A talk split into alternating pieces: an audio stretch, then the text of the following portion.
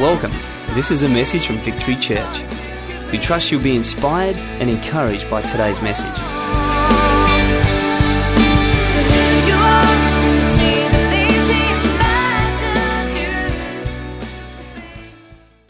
As you can imagine, when you're on a road trip staying in such high quality accommodation, um, kitchen facilities aren't the strongest.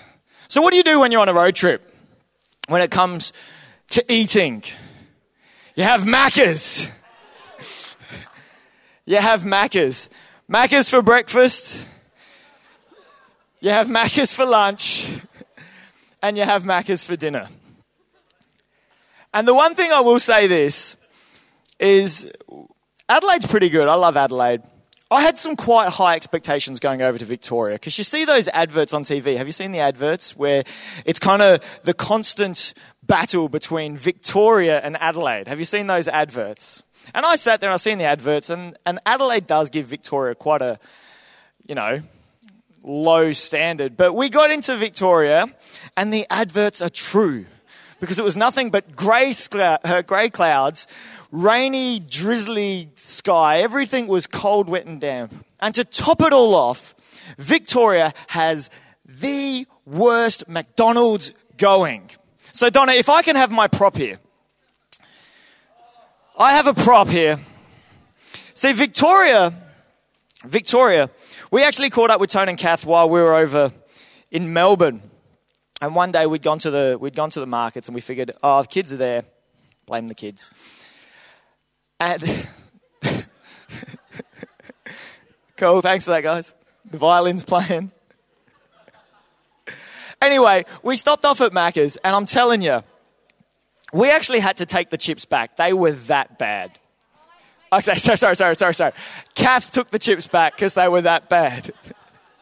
But I'm telling you, these things were terrible. Have you ever been on a bus and you know the windows in the bus, how sometimes like young punks have got in there and etched, uh, like tagged into the windows and stuff like that? I swear I saw a kid, young punk in Victoria on the bus, etching his tag, not into the bus window, into like the pavement with a McDonald's fry. They were that hard. They were overcooked. And not only that, they tasted disgusting. Unlike these ones. So these are Adelaide McDonald's fries. And these taste really good. I'm going to have to have a glass of water after this because it's going to make me thirsty. But they're really, really good. Like, I don't even know if I can really start to explain how good these chips are. I think to do them a service, what I would have to do is I'd have to get someone up on stage to test and to sample these McDonald's chips to see how good they really are. But I don't think I'll do that for the sake of time. But what is it about McDonald's fries? See, Kel loves McDonald's. For me, on the other hand, if when it comes to fast food and it comes to fries, hands down, KFC beats it. KFC have the best fries. Chips, sorry, chips. But the downside about KFC is you can go to KFC, you can order your meal, and you'll you'll bite into those chips, and the flavor is sensational. It's like there's a party in your mouth, and it's just wonderful. But you can go back to that same KFC restaurant, you can order the same meal, and you go for those chips expecting that party, and they are the worst, soggiest, blandest, flavorless chips you'll ever taste. KFC are great, but they're so inconsistent. And I sit there and I think, well, what is it that makes a chip so good? Because it can't be the potato. Because when you think about it, potato is bland, it's boring, it's flavorless. When I mean, when when you go to when you get some potato like uh, mashed potato, what's the one thing that you chuck in there? Like half a tub of butter, just so that you can get some flavor in it. When it comes to fast food chips, it's like, what is it that gives them their flavor? And it comes down to this it's the salt seasoning. Salt is the key that makes chips really good. And to be honest, a lot of what I said was purely for illustration purposes, because to be honest, those chips are quite bad. They're quite soggy. and I really do need to have a drink now.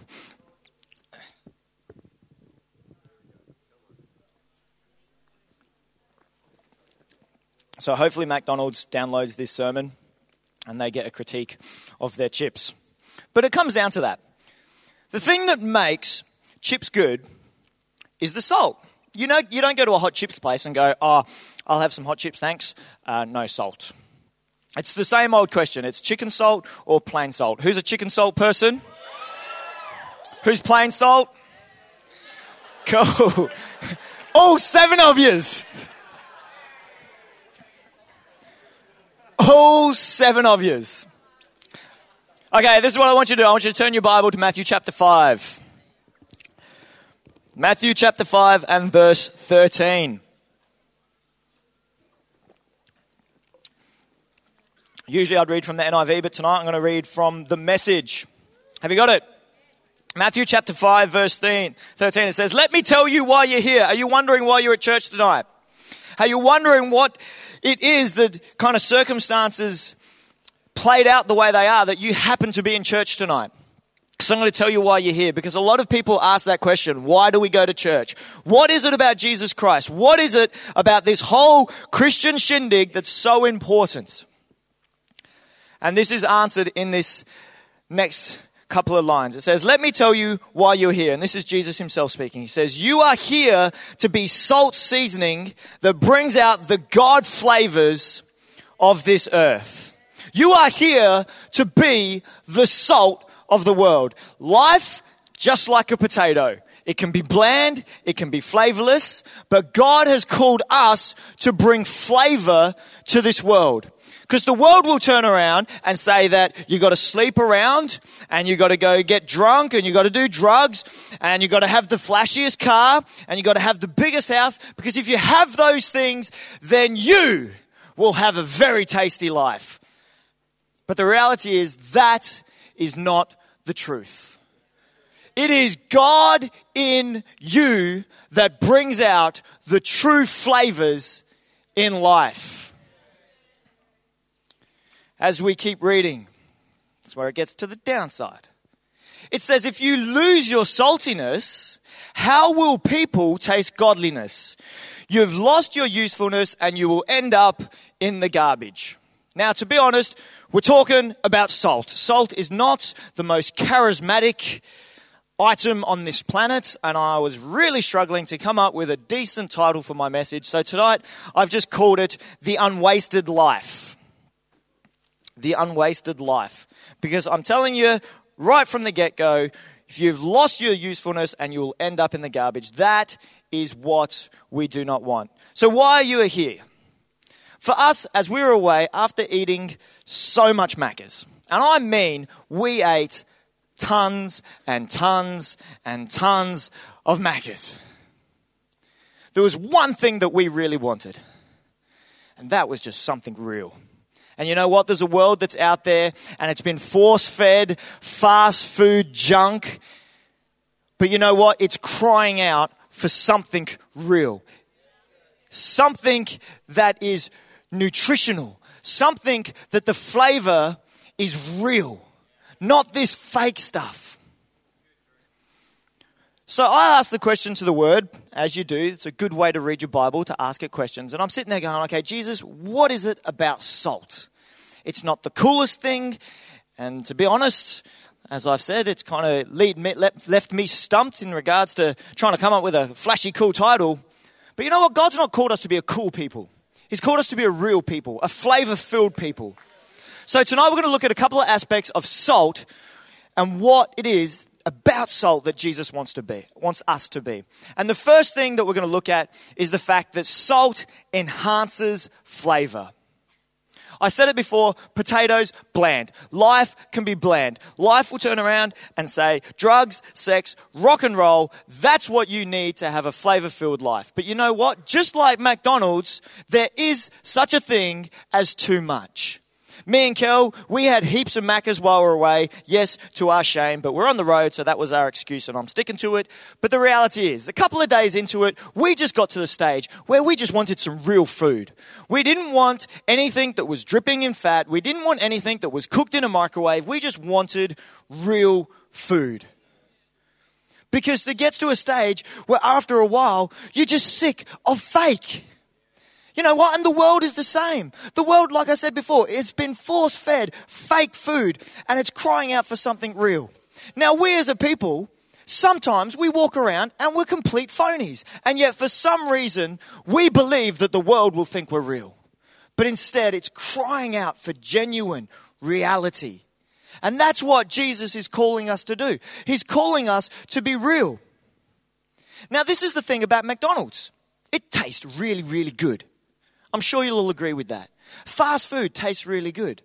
But if we compare fast food now to sin, it kind of falls in the same category because sin, in the moment, doesn't necessarily always feel that bad. And God knows that. In, in His Word, when He talks about Moses, it says that He, endured, uh, he, he went without the pleasures of sin so that it, well let me read it so i get it right. It says he chose to be mistreated along with his people with the people of god rather than to enjoy the pleasures of sin for a short time. Sin tastes good and god knows it. But god also knows that the long-term effects of it aren't that great either. Now this is the thing. You become sick of it and it becomes disgusting to taste and sin can be like that. You can only go on and do wrong things for a certain amount of time before all of a sudden, in your gut, you know that something's wrong and you've had too much. Psalm 34, verse 8, it says, Open your mouth and taste, open your eyes and see how good God is. Blessed are you who run to him. When people come into contact with you, what do they taste? What is the flavor that your life is enhancing? Is it enhancing fast food, fake reality? Is it enhancing sin? Or when people come into contact with you, they encounter the flavor of life, which is Jesus Christ? The way we give off the aroma of Jesus is by doing the right thing. It's when our words and our actions line up. It's when we see people and rather than making judgments upon them by the way they look or the way they act, instead we love them. When people do wrong things to us, rather than harboring grudges and getting bitter and angry or upset, instead we forgive them. It's when we sit there and say, I believe in Jesus, I love God, and I love the church that I'm attached to on a Sunday, but then on Monday, you live out the same words that you spoke on the Sunday. And on Tuesday, you live out the same words. And Wednesday and Thursday. And when no one's watching, you're still doing that. That there is the aroma of Jesus. And that there is when we enhance the flavor of God in our life. Point number two salt preserves. Who remembers a good old chap by the name of Captain Cook? Well, his first name wasn't actually Captain. I don't actually know what it was, but his last name was Cook. James, that's it, Captain James Cook.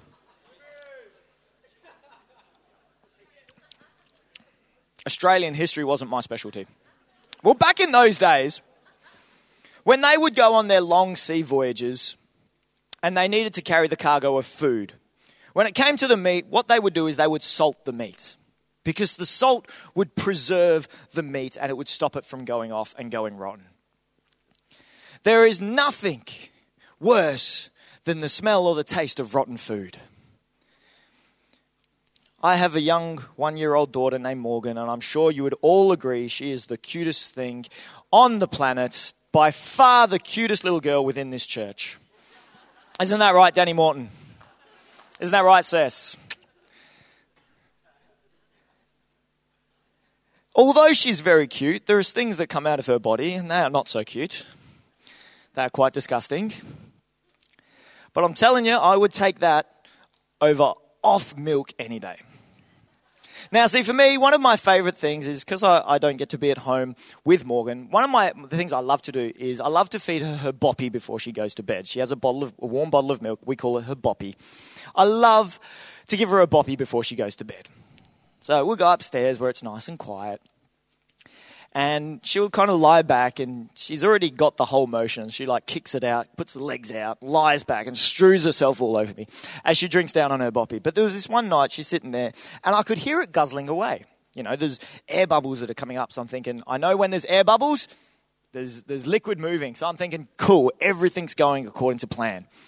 Until I reached over and it was wet. So I've looked down, I've turned the light, looked down, and she hasn't been drinking. She's been playing with the with the nib of her of her boppy, and milk has gone everywhere. She's saturated. All her jammers, uh, uh, her singlet underneath, pillowcases, absolutely saturated with milk. So I'm like, ah, oh. pick her up, take her over to the change table, get her all changed and stuff like that. Take her jammers, just chuck them in the laundry basket, put some new jammers on, put her to bed. Didn't think another thing of it. Until probably about five days later. No, it wouldn't have been that long because we obviously we, we do our washing closer periods than that.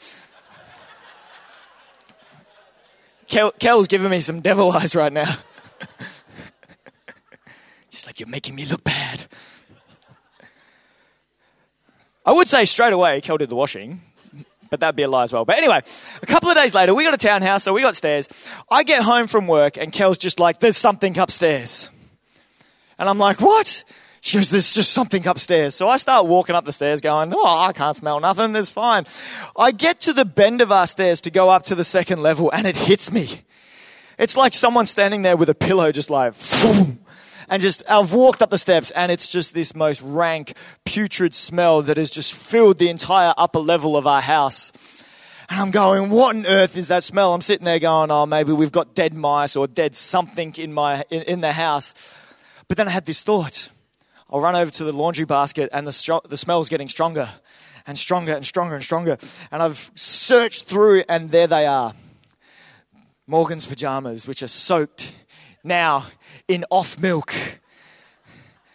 And it was absolutely disgusting. But you know what? Sometimes our lives can be like that. We sit there and think, oh, as long as it's hidden away, it doesn't matter. But you know what? When we've got sin in our life, our life starts to rot. And there's a foul smell that starts to radiate from our life. And when people come in contact to us, with us, they don't come in contact with the fragrance of Jesus. They come in contact with this smelly, stinking, vile rot. So, what are the things that are in our life that make us rot? Well, I touched on a couple of them before selfishness.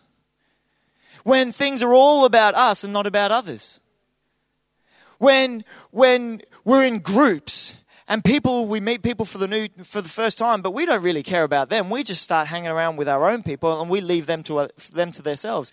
When we start developing cliques and when we start looking down on people and thinking that we're better than people because of the way they may dress or the way they may act. And because of that, we don't associate with those people because we're just being selfish. Selfishness, unforgiveness. When people do bad things to us and we decide we are not going to let that thing stand. I'm going to hold a grudge against this person. I'm angry with this person person, and then next thing you know, bitterness has taken root in your life, and you start to smell.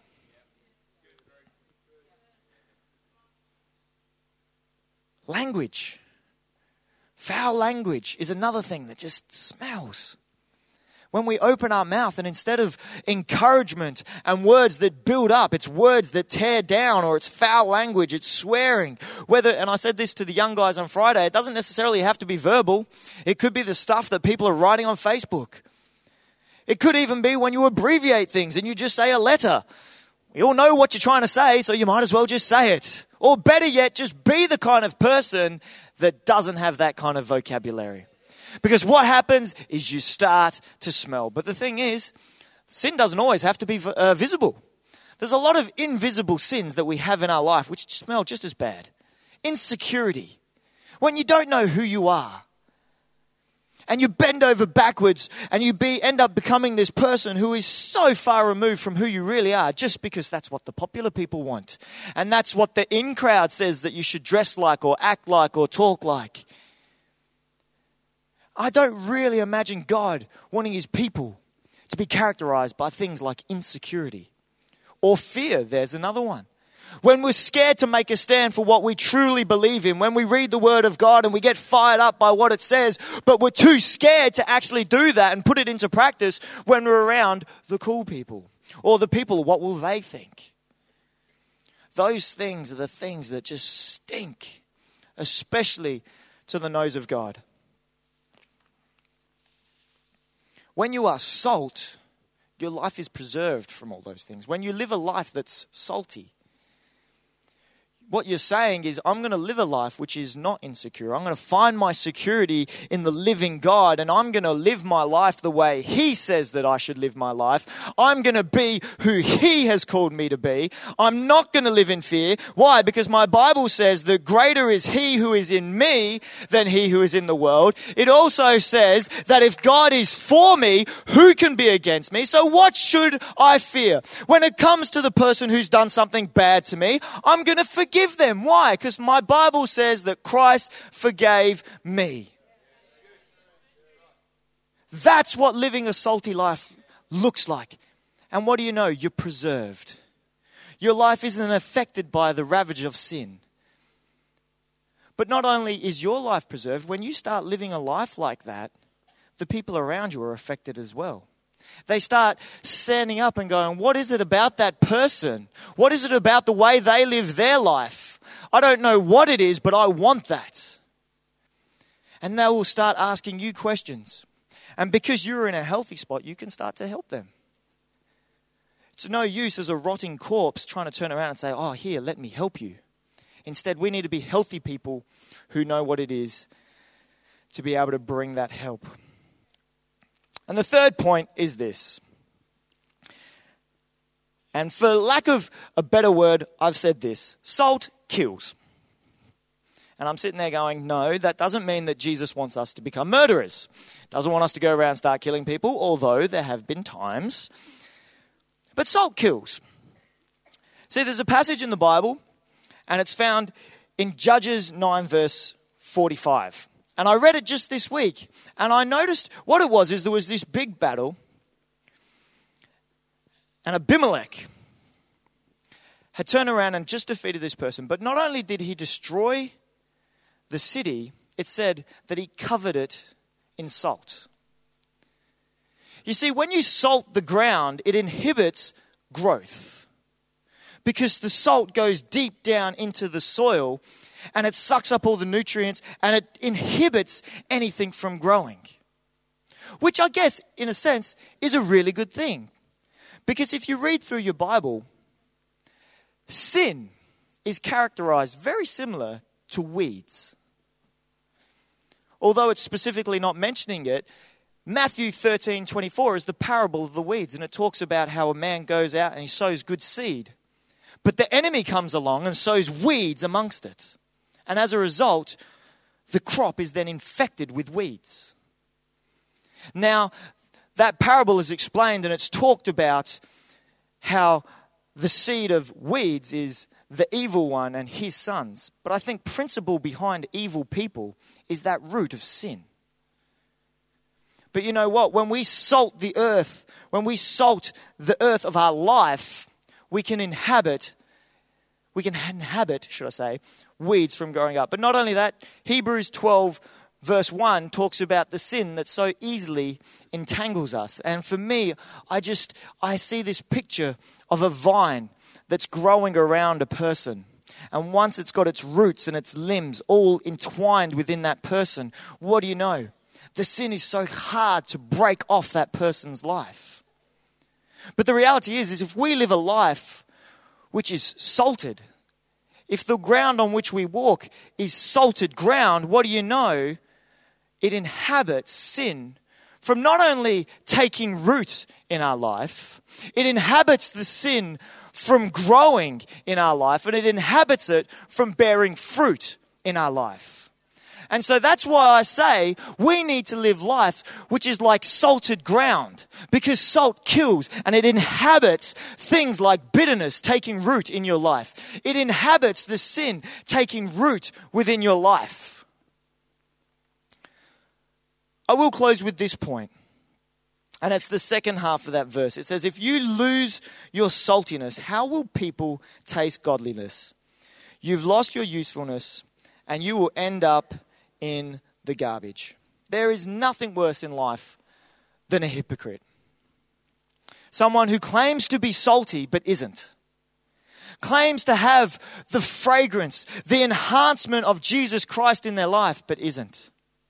The person who claims to have a life preserved by the grace of God but hasn't. A person who claims to walk on salty ground, yet their life is ensnared and entangled in sin. The Bible says that you become useless and you'll end up in the garbage. The NIV says that you are useless, you're worthless, you should be thrown out, the ground, out onto the ground so men can trample on you. As the band comes, I want to close with this God is the preserver of life. God is the one that gives us our saltiness. Because there's so many things that I've talked about tonight. I've talked about being able to forgive those that wrong you. I've been able I've been talking about having a language that builds up and encourages rather than tears down. I've talked about so many things which in the natural we are just not strong enough to do. In the natural, we don't have the capacity to do. According to our own right, we're not salty people. We are only salty when we get before the King of Kings and the Lord of Lords and we call upon His saltiness. And it's Him who pours His love and His grace and His mercy into our life. And then we become salty because we're just not good enough in our own strength.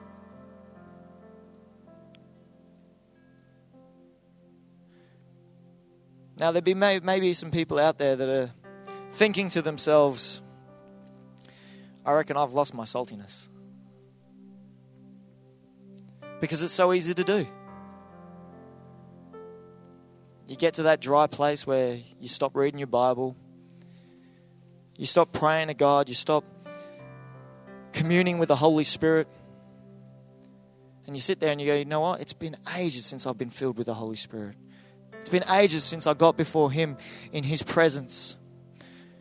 It's been ages since I've got on my knees and worshipped and exalted the name of Jesus into my life.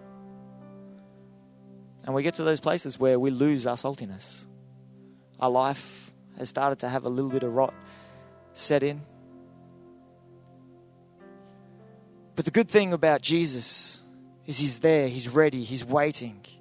The Bible says that while we were still in our sin, Christ died for us. Jesus didn't wait for you to become this salty person before he wanted to use you. He saw you in your rotten state when you were stinking to high heaven. And he said, I'm going to make you clean. If we can, let us stand to our feet.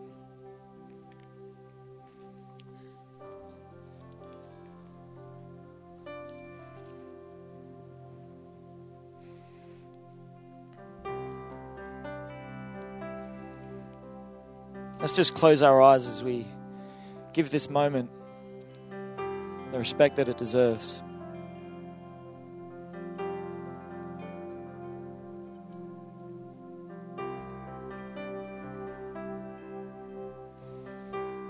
It's so easy to get to that place. And the things that Tone's been alluding to, the way you avoid getting to that place is by having a real genuine relationship with God, a real relationship with the person of the Holy Spirit. And you don't live a life that's fake.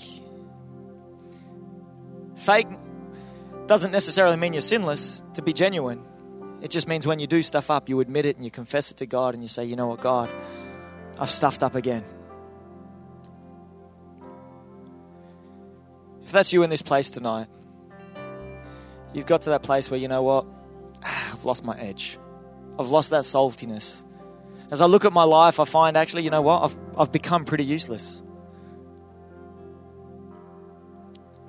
I'm here to tell you that God can give back to you what you're lacking. He can come and right that which is wrong in your life. If your life is starting to smell, He can make you whole again. And if that's you, I want you to raise your hand.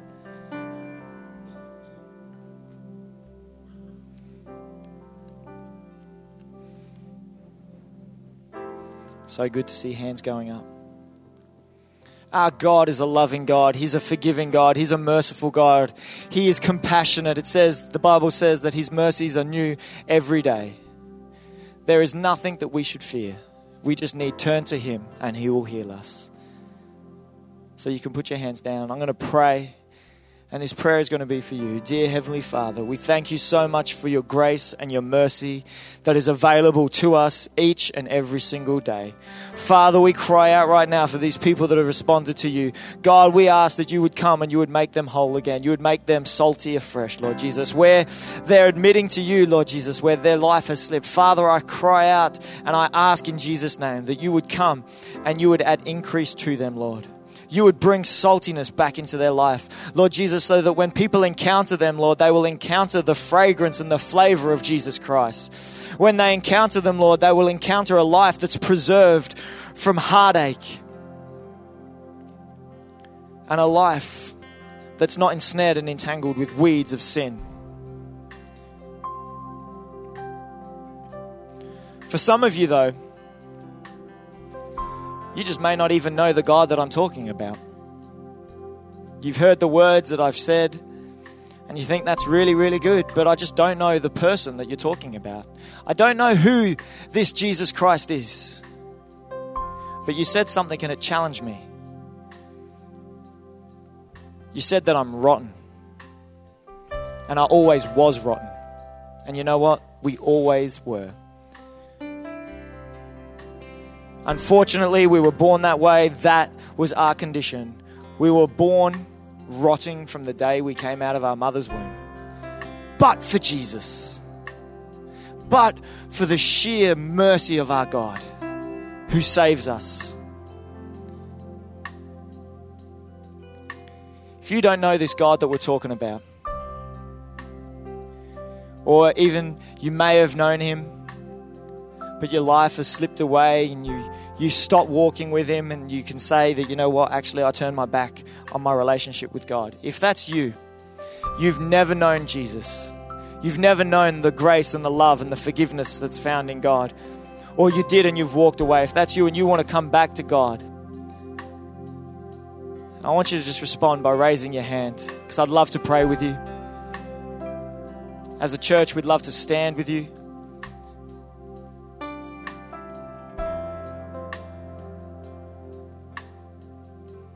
I want to draw it out, but at the same time, this is your time. This is the moment.